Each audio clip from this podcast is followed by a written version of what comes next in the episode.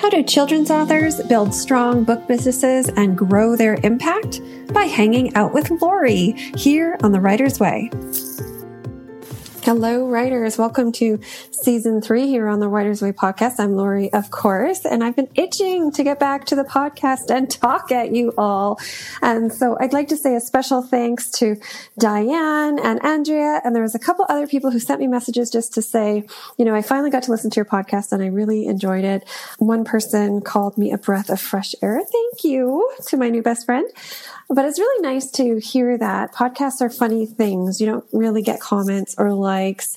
There's no way really to see your engagement. Like I get metrics, but they're not always valid. They're not always great metrics. It's just really hard. I feel like I'm talking into the void a lot of the time. So I really appreciate those comments. Thank you so, so much. You really helped light the fire to get me back here talking at you. So I hope that you like it, that it's worth your time.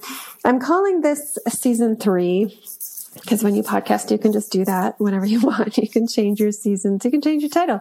Still the writer's way, but this season we're going to focus a little bit differently. We're going to focus the whole year on marketing, marketing intentionally. That's what I want to help you do because that's my focus. I realized post COVID, I really need to be intentional.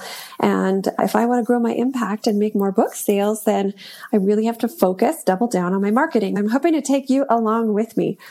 The beginning of my journey, when I started four years ago, you know, I had no idea. I mean, first there was a huge hurdle just getting published, but after that, I had no idea how to actually sell my books. No clear idea of what I wanted, no goals. You know, do I want to sell 10 books? Ah, I'm happy to sell five. No goals let alone anyway how to get there. I was all over the place. I was on all the social media, but not well. I had very little success, of course, because I had no direction, no experience. Remember, I was a kindergarten teacher, so no selling experience, no marketing experience, which led to no consistency.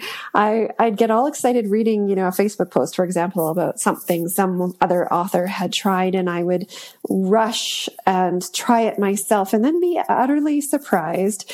Go figure when it didn't work, but it didn't work, of course, because I had no direction. And, you know, for the past few years, I've just been up and down yo-yoing and I would get totally bummed out and give up for a while. I'd have to take to the couch, take to the bed.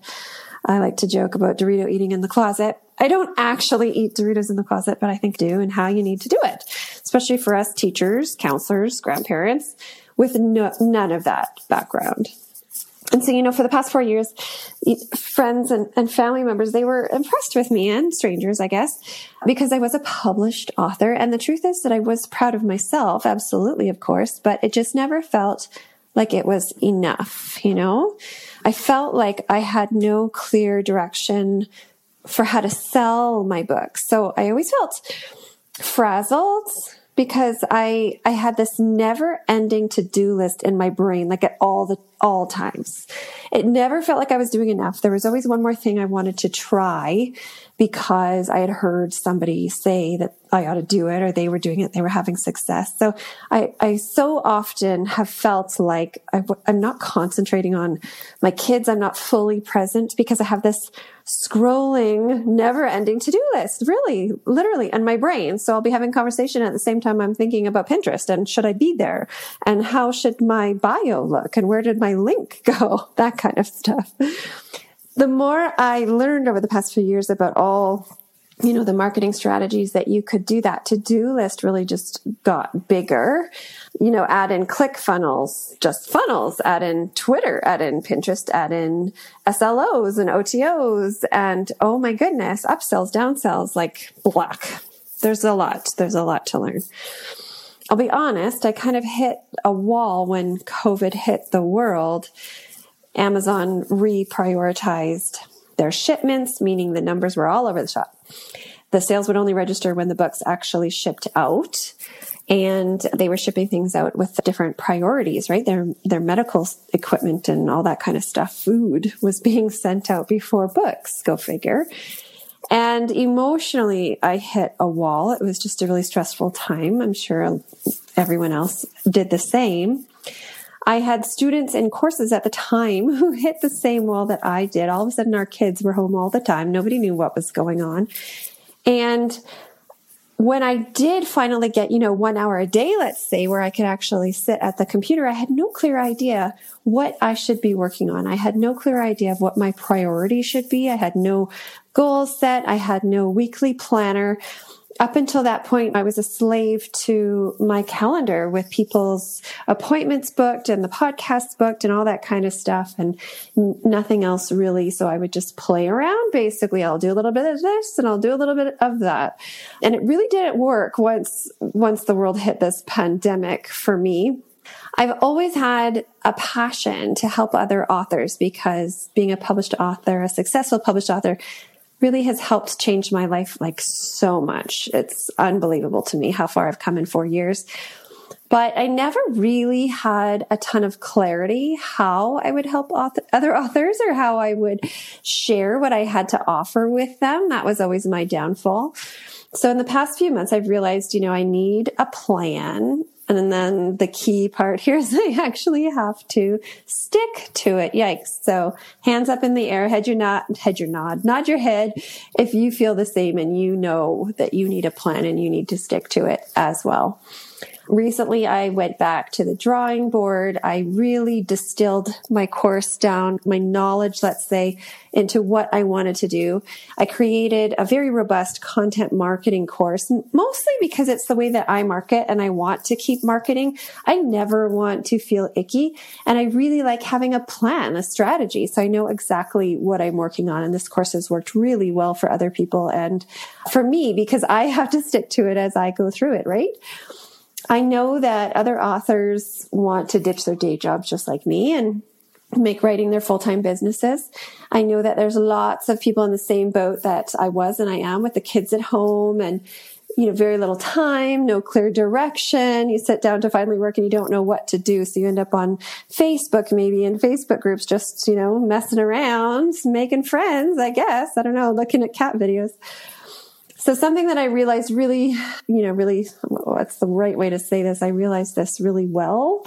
It hit me really hard. Like I really need to set up my author platform so that it has, so it has a really strong foundation. Everything needs to be tweaked and set up better. I need to have a very clear, definite traffic plan. I need a content creation plan. I really need, and I, you know, I still need, I will always probably need to learn how to prioritize that time that I'm working since there's less of it now. So I really need to know for sure, you know, what's the most important thing every day, maybe the most important top three things, that kind of thing. I'm focusing this coming year strictly on helping other authors with marketing because it's my passion. It's what really, you know, makes me excited. It's what I love to do. And to be honest, there's lots of sort of how to publish courses out there already and teachers who are so passionate about the actual pre-publishing and publishing process. For example, April Cox has such an amazing work group. She's had me in to be a guest speaker in her group a few times. She gives so much to her students for so little money. It's absolutely incredible. If you're a brand new author, you haven't published yet, I highly recommend her work group. It's April Cox. It's, I think it's self-publishing made simple. She has a YouTube channel, little Labradoodle website and seriously she is your gal if if you are looking to actually get published for the first time.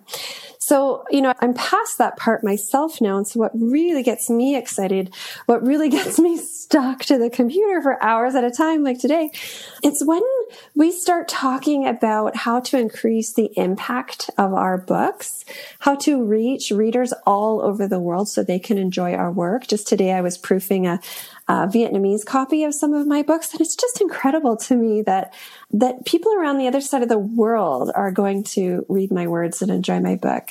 And the truth is, you know, and I think that you'll agree with me on this is how friggin' amazing is it when you actually sell your books? How amazing does that feel when you look at the end of the day at your dashboard and you've sold 10, 20, 30, 40, 50 books? It's such a good feeling, right? So I think it is mostly about increasing our impact and reading our reachers, but I, I won't negate the pride and that feeling of success that we get when we you know, we just see the numbers at the end of the day and we actually sell our books. So marketing strategies and tactics, all that great stuff. That's where I'm going to be focusing this coming year for my own business. And here on the podcast, I'm hoping to take you along with me for that ride. If you want to come as I learn more, I'm going to share it with you. Some stuff I know already, and that's where I'm going to start. I'm going to share with you, you know, the stuff I know pretty well. But over the next year, I'm going to be doing some experiments like on Pinterest. I've always said it's on the to do list and I never quite got there. So I figure, you know, why not just be really real with you and authentic and share, share when it gets to be that month, that Pinterest month, what I'm doing, what I'm trying and all the newness.